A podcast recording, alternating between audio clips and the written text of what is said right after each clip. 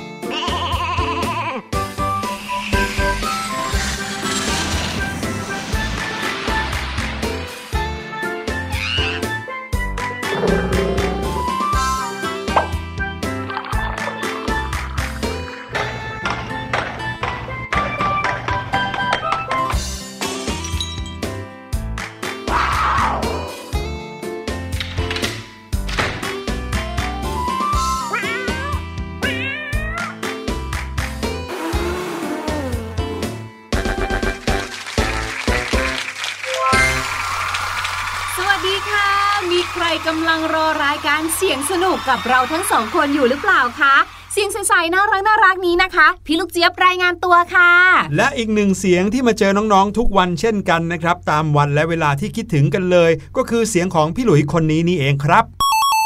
แต่ความสนุกสนานไม่ได้เกิดจากเสียงของเราสองคนเท่านั้นนะคะ เพราะว่ายังมีเสียงปริศนาอีกมากมายเลยค่ะ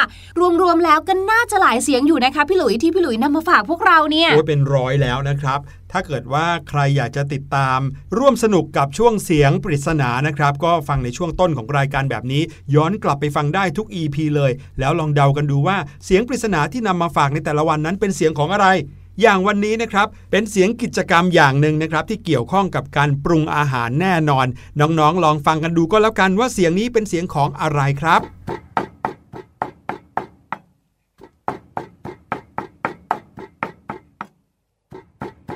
อย่างที่บอกไปเมื่อกี้นี้นะครับถือเป็นการบอกใบ้ไปแล้วว่า เสียงนี้เป็นเสียงของกิจกรรมหนึ่งในการปรุงอาหารของแต่ละบ้านครับ บอกเลยว่าเมนูที่เกิดจากการทำเสียงนี้เป็นเมนูที่พี่หลุยชอบมากครับพี่ลูกเจี๊ยบ แล้วพี่ลูกเจี๊ยบก็เชื่อว่าน้องๆชาวเสียงสนุกหลายๆ คนก็ชอบเหมือนกันแหละค่ะ เอาล่ะ เมื่อเราพูดถึงเรื่องของการปรุงอาหารนะคะ เราก็จะนึกถึงการกินอาหารค่ะครับการที่เราจะกินอาหารได้อย่างมีความสุขเนี่ยนะคะ สุขภาพช่องปากของเราเนี่ยสำคัญนะ อย่างพี่ลูกเจี๊ยบเนี่ยบางทีเหงือกอักเสบเหงือกบวมหรือว่าฟันผุอย่างเงี้ย ก็ทำให้การกินข้าวของเราเนี่ยมันอร่อยน้อยลงอะค่ะ เพราะว่าบางทีอย่างเงี้ยค่ะ ปวดข้างซ้ายต้องเคี้ยวแต่ข้างขวาก็ไม่ถนัดอีก และเพื่อป้องกันไม่ให้เกิดปัญหาในสุขภาพช่องปาก อย่างที่พี่ลูกเจี๊ยบเล่าให้ฟังเมื่อกี้ ก็คงจะต้องหนีไม่พ้นการดูแลรักษาฟันใช่ไหมครับ ใช่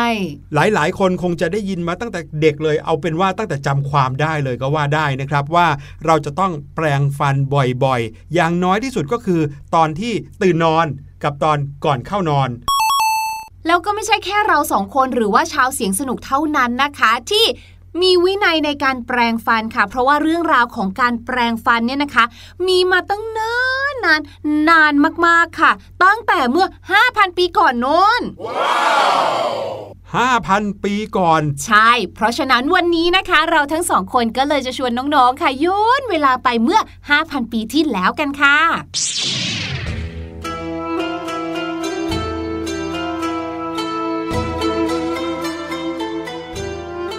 แหมพี่ลูกเจี๊ยบครับ พาเราย้อนเวลากันมาไกลขนาดนี้เนี่ย พามาดูใครแปลงฟันเหรอครับจะพามาพูดคุยกับชาวซูเมเรียนค่ะ แต่หลังจากที่พี่ลูกเจี๊ยบเนี่ยได้ไปคุยกับเขาแล้ว ก็ค้นพบว่าคุยกันไม่รู้เรื่องค่ะ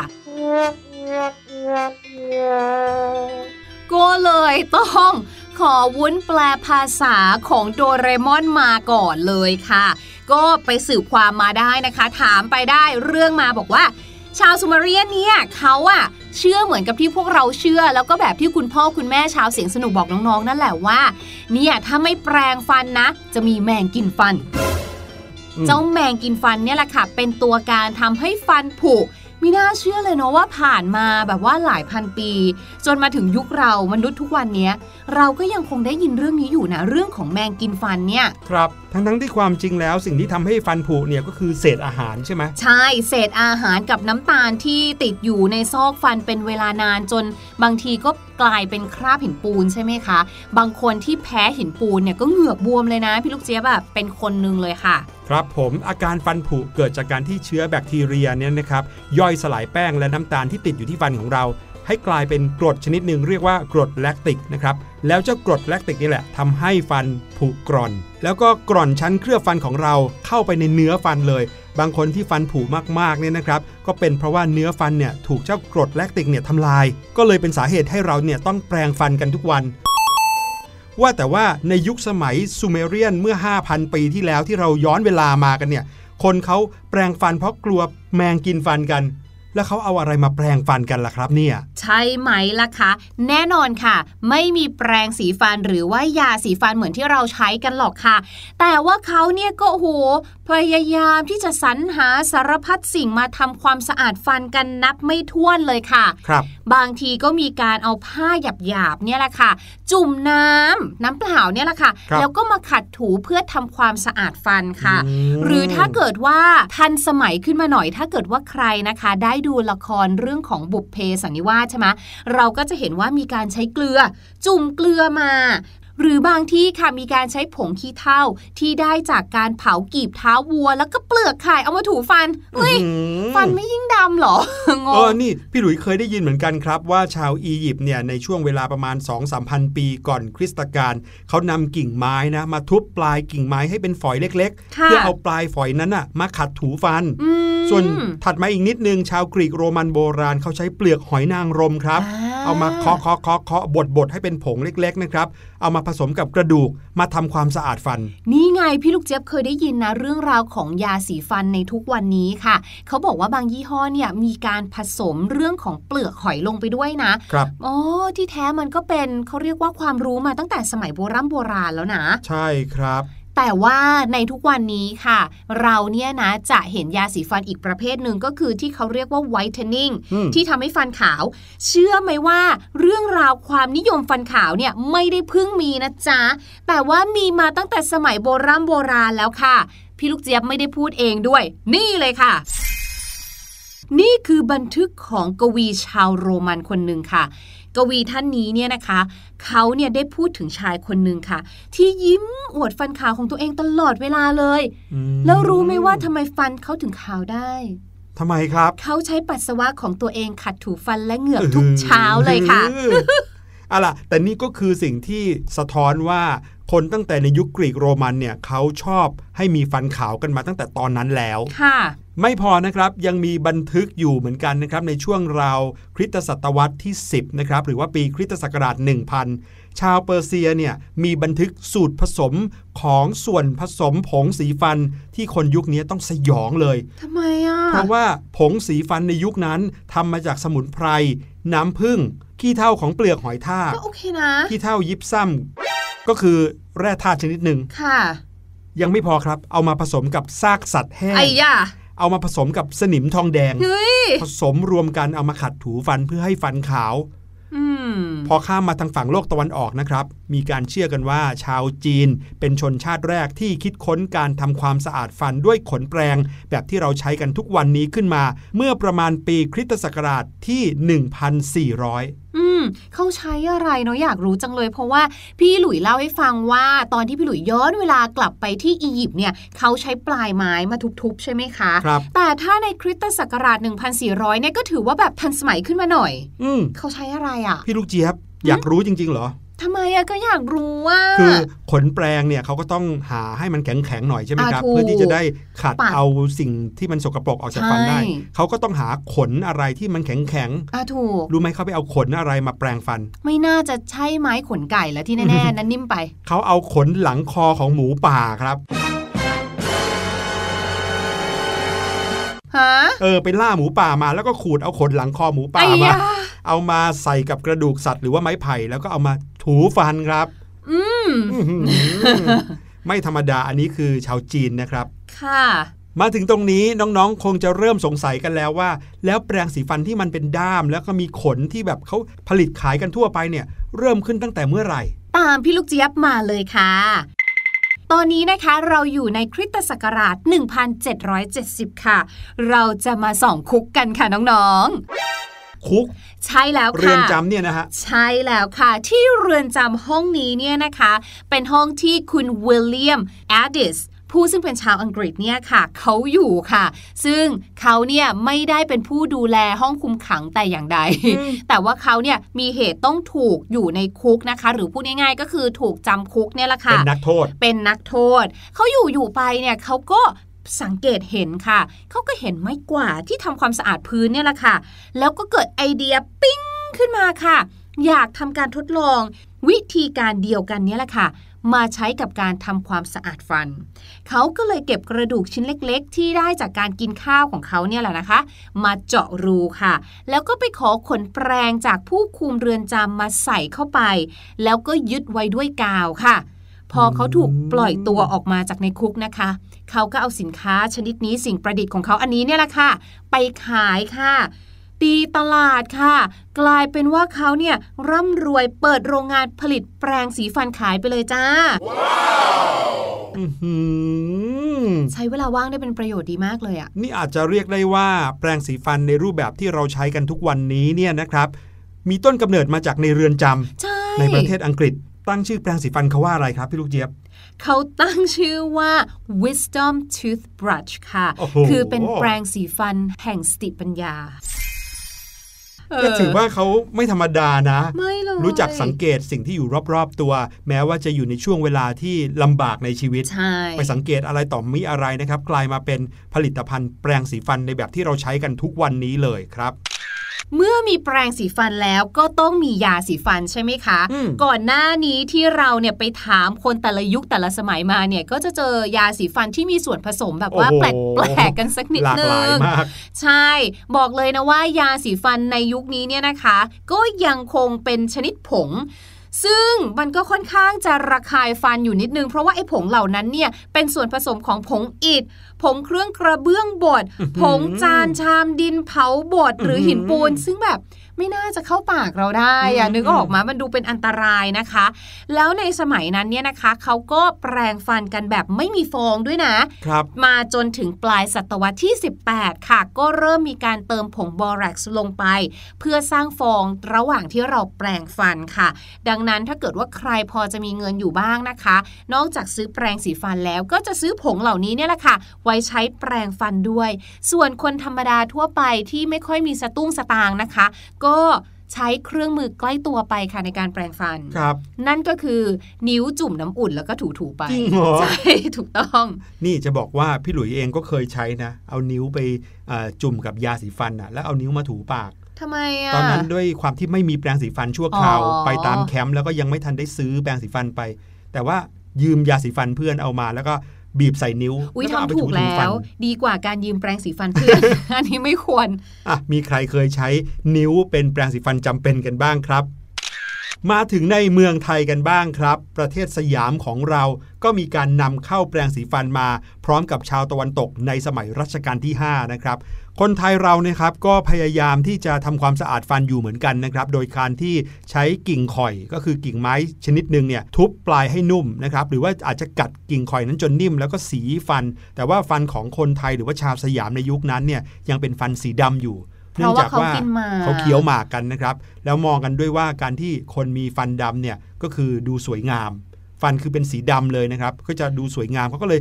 ขยันเคี้ยวหมากกันจังเลยนะครับ แต่เพื่อไม่ให้มีเศษอะไรติดที่ฟัน แล้วก็เป็นสีดำขลับสวยงามเขาก็จะใช้กิ่งข่อยเนี่ยมาถูถูๆฟันหรือว่าเคี้ยวกิ่งข่อยกันเล่น จนกระทั่งถึงในยุคสมัยของรัชกาลที่5เนี่ยแหละครับ มีแปรงสีฟันเข้ามาพร้อมกับชาวตะวันตก แล้วก็เริ่มเผยแพร่หลากหลายมากขึ้น มาถึงคนไทยเองก็เริ่มที่จะผลิตกันบ้าง โดยเฉพาะช่วงก่อนสงครามโลกครั้งที่ 2 นะครับ ประมาณปี 2481 มีแปรงสีฟันผลิตเองในไทยรุ่นแรก ๆ เกิดขึ้นนะครับ โดยโรงงานแปรงไทย ซึ่งตอนนั้นเนี่ยแปรงสีฟันทำจากกระดูก แล้วก็ขนหมูเหมือนกันนะครับ แต่ว่าผ่านกระบวนการให้สะอาดซะก่อนไม่นานหลังจากที่เปิดโรงงานผลิตแปรงสีฟันในไทยเนี่ยก็มีการใช้ขนไนล่อน แทนขนหมูเป็นครั้งแรกด้วยเหมือนกันครับ มาถึงปี 2482 ครับ รัฐบาลของจอมพลปพิบูลสงคราม เขาออกประกาศชักชวนให้ข้าราชการแล้วก็ประชาชนเลิกกินหมาก เพราะว่าตอนนั้นเนี่ยประเทศไทยก็ติดต่อสื่อสารกับนานาประเทศมากมายแล้ว รัฐบาลของจอมพลปอยากให้คนไทยเลิกฟันดำนะครับ ก็เลยบอกว่ามาเลิกกินหมากกันเถอะ จะได้แสดงตัวเองว่าเป็นประเทศที่มีอารยธรรมกับเขา นั่นแหละครับก็เลยเป็นยุคสมัยที่ทำให้คนไทยหรือว่าชาวสยามเนี่ยเริ่มที่จะใช้แปรงสีฟันกันอย่างแพร่หลายนั่นเองครับ ซึ่งเมื่อเราพูดถึงแปรงสีฟันเนี่ยในทุกวันนี้เนี่ยนะคะ ที่เราใช้ก็จะมีแบบหลายแบบเยอะแยะมากมายนะครับมีแปรงสีฟันแบบธรรมดาทั่วไป มีแปรงสีฟันแบบให้เลือกระดับด้วยนะอืมความนุ่มของเจ้าตัวขนแปรง หรือแม้กระทั่งนะคะ ก็มีแปรงสีฟันไฟฟ้าอืมกำเนิดขึ้นมาแล้วด้วยเนาะครับแล้วก็สำหรับใครนะคะที่รักโลกเนี่ยเขาก็มีแปรงสีฟันที่ย่อยสลายได้เป็น biodegradable มาผลิตด้วยเหมือนกันครับผมนี่ก็ถือเป็นวิวัฒนาการของแปรงสีฟันนะครับที่มาที่ไปที่ทำให้เรารู้ว่ามนุษย์เราเริ่มแปรงฟันกันตั้งแต่เมื่อไหร่ครับตอนนี้นะคะเราทั้งสองคนค่ะ ขอไปเลือกดูแปรงสีฟันกันสักครู่นะคะ โดยที่เราก็ใช้น้องๆค่ะ ได้ไปฟังเพลงด้วยกับเพลงที่ชื่อว่าผีเสื้อค่ะ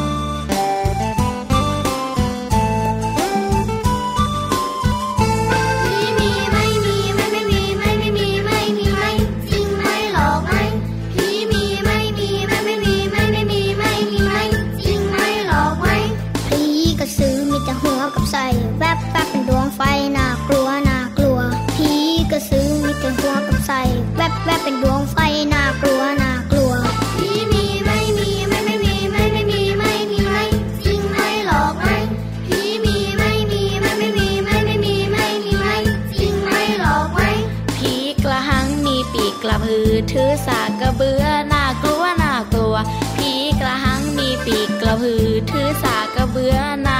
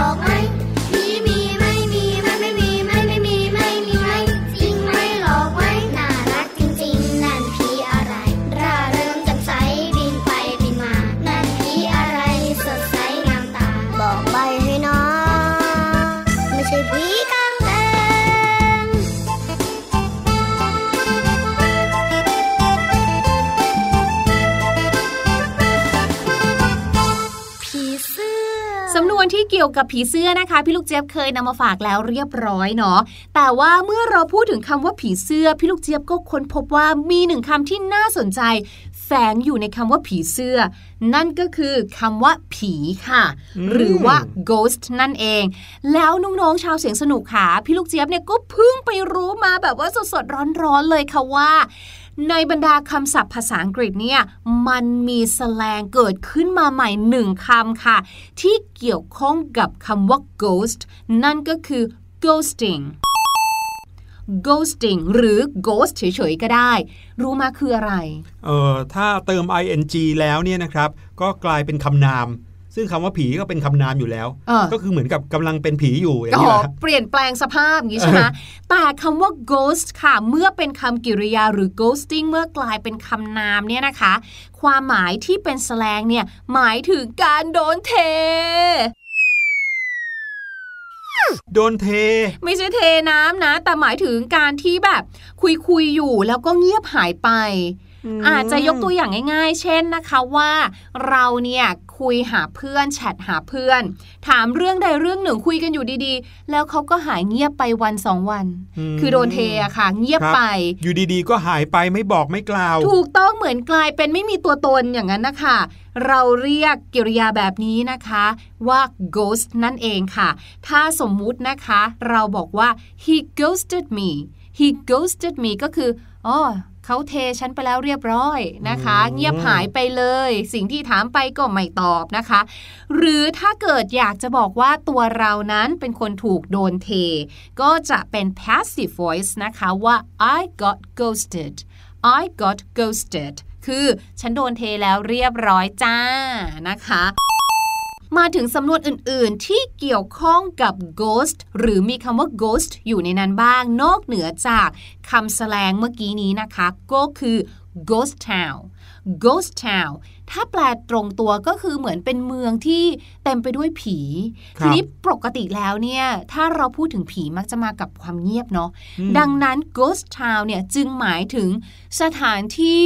ที่เงียบงันราวกับป่าช้าร้างไร้ผู้คนเลยอืมนะคะ อันนี้นึกภาพได้ง่ายเลยนะ เออเป็นสถานที่ที่แบบดูเหมือนไม่ค่อยมีคนเดินอะอืมอืมพี่หลุยส์จะนึกถึงตลาดในช่วงนี้เลยที่เออใช่พอคนเนี่ยเขาจะต้องกักตัวอยู่ที่บ้านค่ะเป็นโควิดกันมากมายค่ะก็เลยทำให้คนไม่ค่อยเดินตามตลาด ไม่ค่อยเดินตามห้างจริงอย่างนี้ก็คือ ghost town ใช่ใช่หรือบางตลาดหรือบางสถานที่ที่อาจจะมีข่าวออกมาเนาะว่า เจอผู้ติดเชื้อคนก็จะไม่ไปละครับช่วงนั้นเนี่ยแหละค่ะตลาดหรือสถานที่นั้นนะคะ ก็จะเป็น a ghost town ไปเลย และอีกหนึ่ง ghost นะคะที่อยากจะฝากไว้ก็คือ ghost of a chance ghost of a chance นะคะ C H A N C E chance เนี่ยแปลว่าโอกาส และคำว่า ghost แปลว่าผีอะเราก็จะนึกถึงแบบความใส ๆ ไม่เห็นตัวใช่ไหม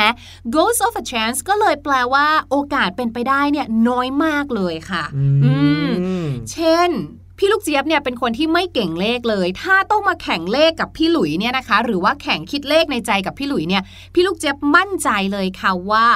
I only has a ghost of a chance of winning พี่ลูกเจี๊ยบเนี่ยโอกาสที่จะชนะพี่หลุยเนี่ยมันช่างริบหรี่หรือว่าโอกาสเป็นไปได้น้อยมากเป็น ghost of a chance มาก ๆ เลยค่ะ อ๋อ อันนี้นึกภาพออกชัดเจนเลยนะครับ แน่นอนอยู่แล้วพี่ลูกเจี๊ยบไม่มีโอกาสเลยแหละ ที่จะเอาชนะพี่หลุยในเรื่องนี้ได้ แต่ยังไงก็ต้องขอบคุณพี่ลูกเจี๊ยบมาก ๆ เลยนะครับสำหรับสำนวนภาษาอังกฤษที่เอามาฝากกันในวันนี้ ติดตามเรื่องราวภาษาอังกฤษดีๆ แบบนี้ได้ทุกวันครับกับเสียงสนุกของเรา แต่ว่าตอนนี้ได้เวลาที่เราจะมา เฉลยเสียงปริศนากันแล้วล่ะครับ เสียงปริศนาในวันนี้บอกใบ้กันเอาไว้ว่า เป็นเสียงกิจกรรมที่อยู่ในครัวนะครับ เกี่ยวข้องกับการปรุงอาหาร จะเป็นเสียงอะไรนั้นลองฟังกันอีกสักรอบครับ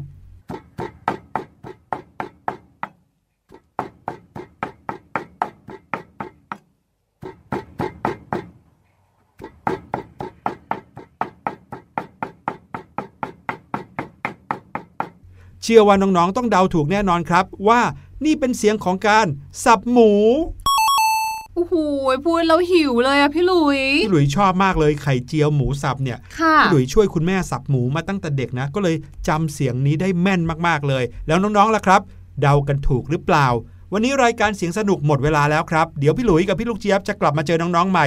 ง่ายๆแค่น้องๆ คลิก EP ถัดไป หรือจะย้อนฟังก็ได้นะครับ เราก็เจอกันแล้ว วันนี้ลาไปก่อน สวัสดีครับ สวัสดีค่ะ สบัดจินตนาการสนุกกับเสียงเสริมสร้างความรู้ในรายการ